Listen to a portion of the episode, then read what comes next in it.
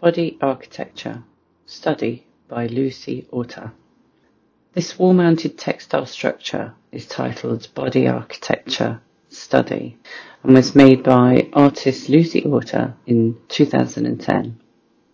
It is a wall-mounted textile sculpture that serves as a prototype for one of the dome tents she made for the work Antarctic Village by Lucy and Jorge in Antarctica in 2007.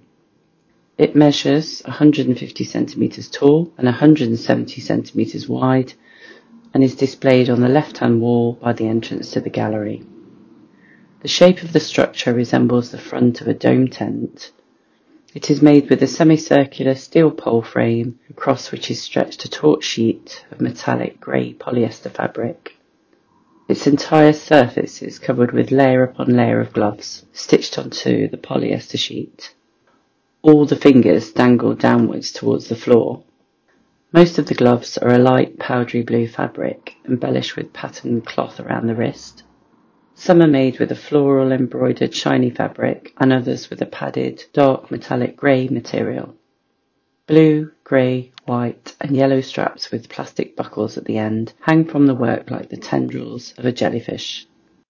Orta's work explores ideas of community, solidarity and our relationship with the environment.